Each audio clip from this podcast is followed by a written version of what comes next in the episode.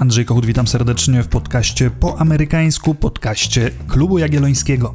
Zmarł Colin Powell, miał 84 lata. Powell był wielką postacią amerykańskiej polityki. Niedawno wspominaliśmy rocznicę 11 września i trudny czas wojny z terrorem, który nastąpił po zamachach. To właśnie Powell kierował wtedy Departamentem Stanu i dziś, kiedy myślimy o tamtym okresie, trudno myśleć o nim właśnie bez jego osoby. Dlatego takiego Powella pamiętamy najlepiej. Ale przecież jego kariera wojskowa i polityczna zaczęła się dużo wcześniej. Był w Wietnamie, pomagał zakończyć zimną wojnę, tworzył doktrynę działania amerykańskiej armii w nowej epoce. Na dobre i złe kształtował amerykańską historię. I właśnie dlatego w dzisiejszym odcinku będzie o nim.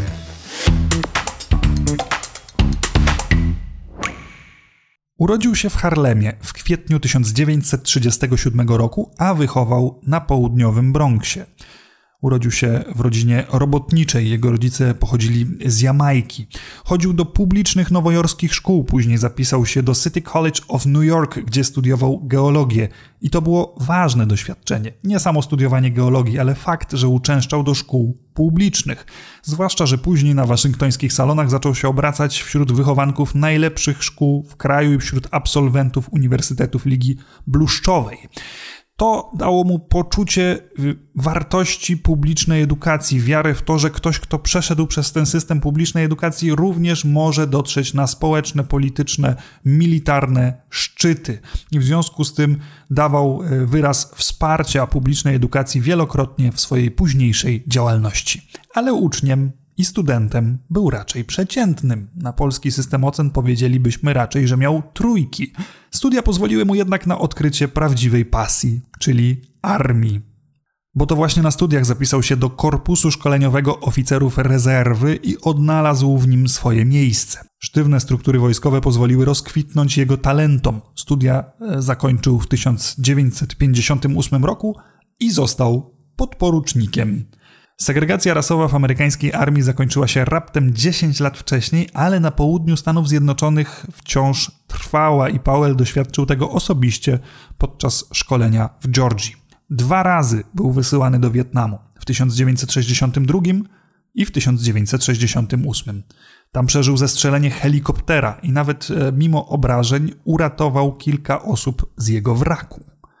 Po powrocie do kraju zajął się dalszą edukacją, MBA na Georgetown University, a później nauką na National War College w Waszyngtonie. W 1979 roku otrzymał pierwszą generalską gwiazdkę i w wieku 42 lat został najmłodszym wówczas generałem w amerykańskiej armii. Ale jego kariera w wielkiej polityce zaczęła się na dobre wraz z dojściem do władzy Ronalda Reagana. Najpierw młody generał trafił do Departamentu Obrony, by wesprzeć ówczesnego sekretarza Kaspara Weinbergera. Potem został zastępcą doradcy do spraw bezpieczeństwa narodowego Franka Carlucciego. I wtedy wybuchła afera Iran-Contras.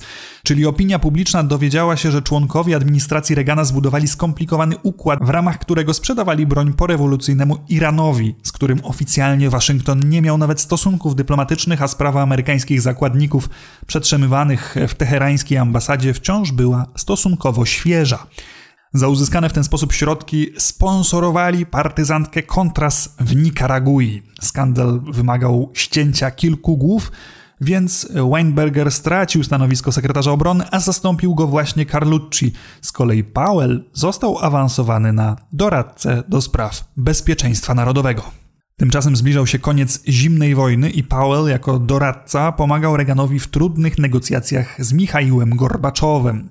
W 1988 roku sam Gorbaczow miał go zapytać: no i co pan teraz zrobi po utracie swojego najlepszego wroga? Rok później Powell został 4-gwiazdkowym generałem, zaledwie 4. czarnym, który dostąpił tego zaszczytu. W tym samym roku nowy prezydent George H. W. Bush zaproponował mu kolejne ważne stanowisko. Powell został przewodniczącym Kolegium Połączonych Szefów Sztabów, pierwszym czarnoskórym i w dodatku najmłodszym w historii na tym stanowisku. Musiał więc zmierzyć się z tym pytaniem, które zadał mu Gorbaczow i ustalić, jak powinna działać amerykańska armia bez swojego najlepszego wroga. Na łamach Foreign Affairs Powell zaproponował listę pytań, na które powinni sobie odpowiedzieć amerykańscy przywódcy przed rozpoczęciem konfliktu zbrojnego. Po pierwsze, czy takie działanie jest niezbędne z punktu widzenia interesu narodowego? Czy konflikt jest wspierany przez amerykańskie społeczeństwo i przez opinię międzynarodową? Czy koszty tej operacji zostały właściwie oszacowane i czy istnieje strategia wyjścia? Czyli czy jest przewidziany sposób, w jaki Amerykanie mają zakończyć ten konflikt i wycofać swoją armię z powrotem do domu? Czy zostały zdefiniowane cele wojny i czy te cele są osiągalne? Dodatkowo, w każdym konflikcie siły Stanów Zjednoczonych powinny absolutnie dominować nad przeciwnikiem. To podejście zyskało sobie nazwę doktryny Powella i złośliwie można by tu powiedzieć, że gdyby po 11 września administracja Busha pilniej jej przestrzegała, mogłaby uniknąć wielu kłopotów. No ale w czasach, kiedy Powell ją zaproponował, przestrzegano jej dosyć ściśle, czego najlepszym dowodem była wygrana błyskawicznie pierwsza wojna w Zatoce Perskiej. Operacja Pustynna Burza przywróciła amerykańskiej armii wielkość utraconą w Wietnamie, a amerykańskiemu społeczeństwu wiarę w to, że konflikty zbrojne można wygrywać. Colin Powell był bohaterem, ale w Stanach Zjednoczonych po raz kolejny zmienił się prezydent, a w administracji Clintona trudniej mu się było odnaleźć. Miał odmienne zdanie dotyczące interwencji zbrojnych, na przykład sprzeciwiał się zaangażowaniu amerykańskich wojsk na Bałkanach, tłumacząc, że nie ma to wiele wspólnego z amerykańską racją stanu.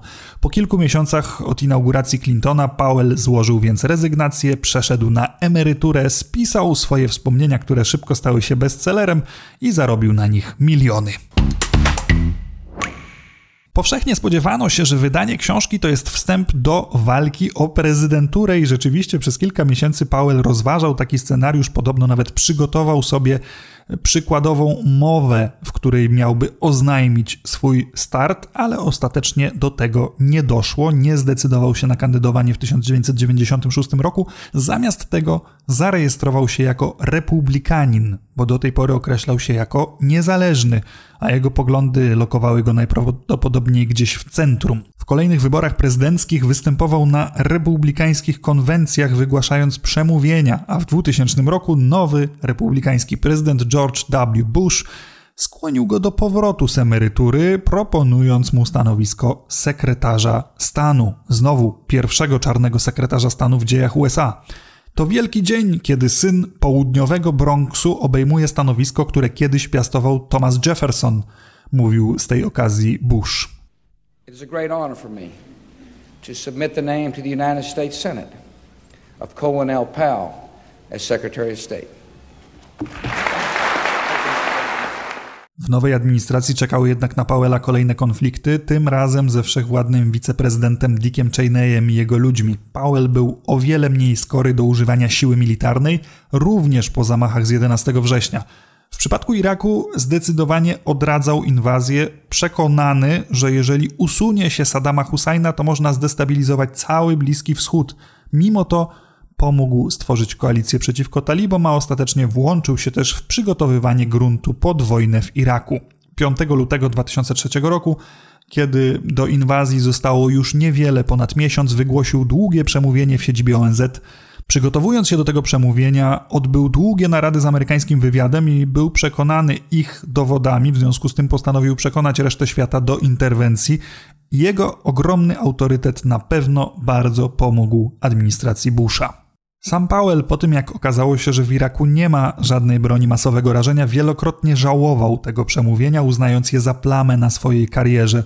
Zrezygnował ze stanowiska sekretarza stanu jeszcze przed końcem pierwszej kadencji Busha w styczniu 2004 roku.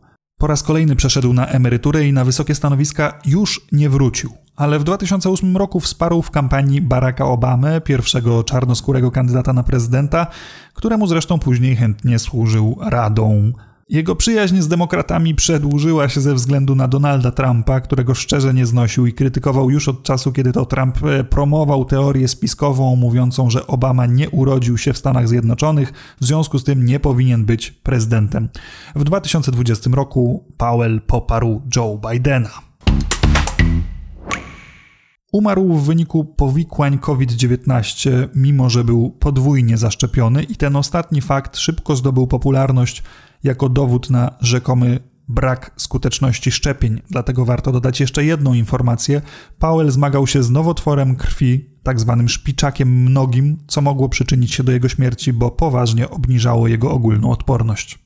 Pozostanie postacią trudną do jednoznacznej oceny, człowiekiem, który przełamywał rasowe bariery, generałem, który wprowadził Stany Zjednoczone w epokę postzimnowojenną, ale z drugiej strony historia raczej nie zapomni mu faktu, że to podczas jego warty jako sekretarza stanu Ameryka zaplątała się w dwie beznadziejne wojny, które jeszcze długo będą się jej odbijały czkawką.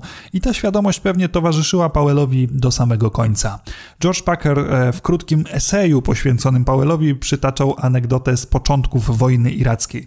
George Bush powiedział pewnego razu, że od początku inwazji śpi jak niemowlę. I Powell odpowiedział, że on podobnie. Co 2 godziny budzi się z krzykiem.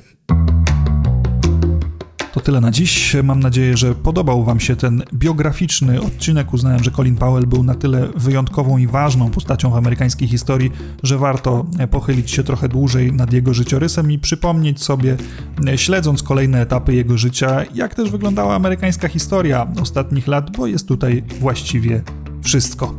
Bardzo dziękuję Wam za uwagę, zachęcam jak zwykle do subskrybowania, do śledzenia podcastu po amerykańsku na każdej z platform, na której to możliwe i na której chcecie to robić. Zachęcam oczywiście niezmiennie do zaglądania na stronę Klubu Jagiellońskiego, gdzie można nas wesprzeć finansowo, gdzie można przeczytać nasze teksty albo posłuchać innych podcastów w wygodny dla Was sposób.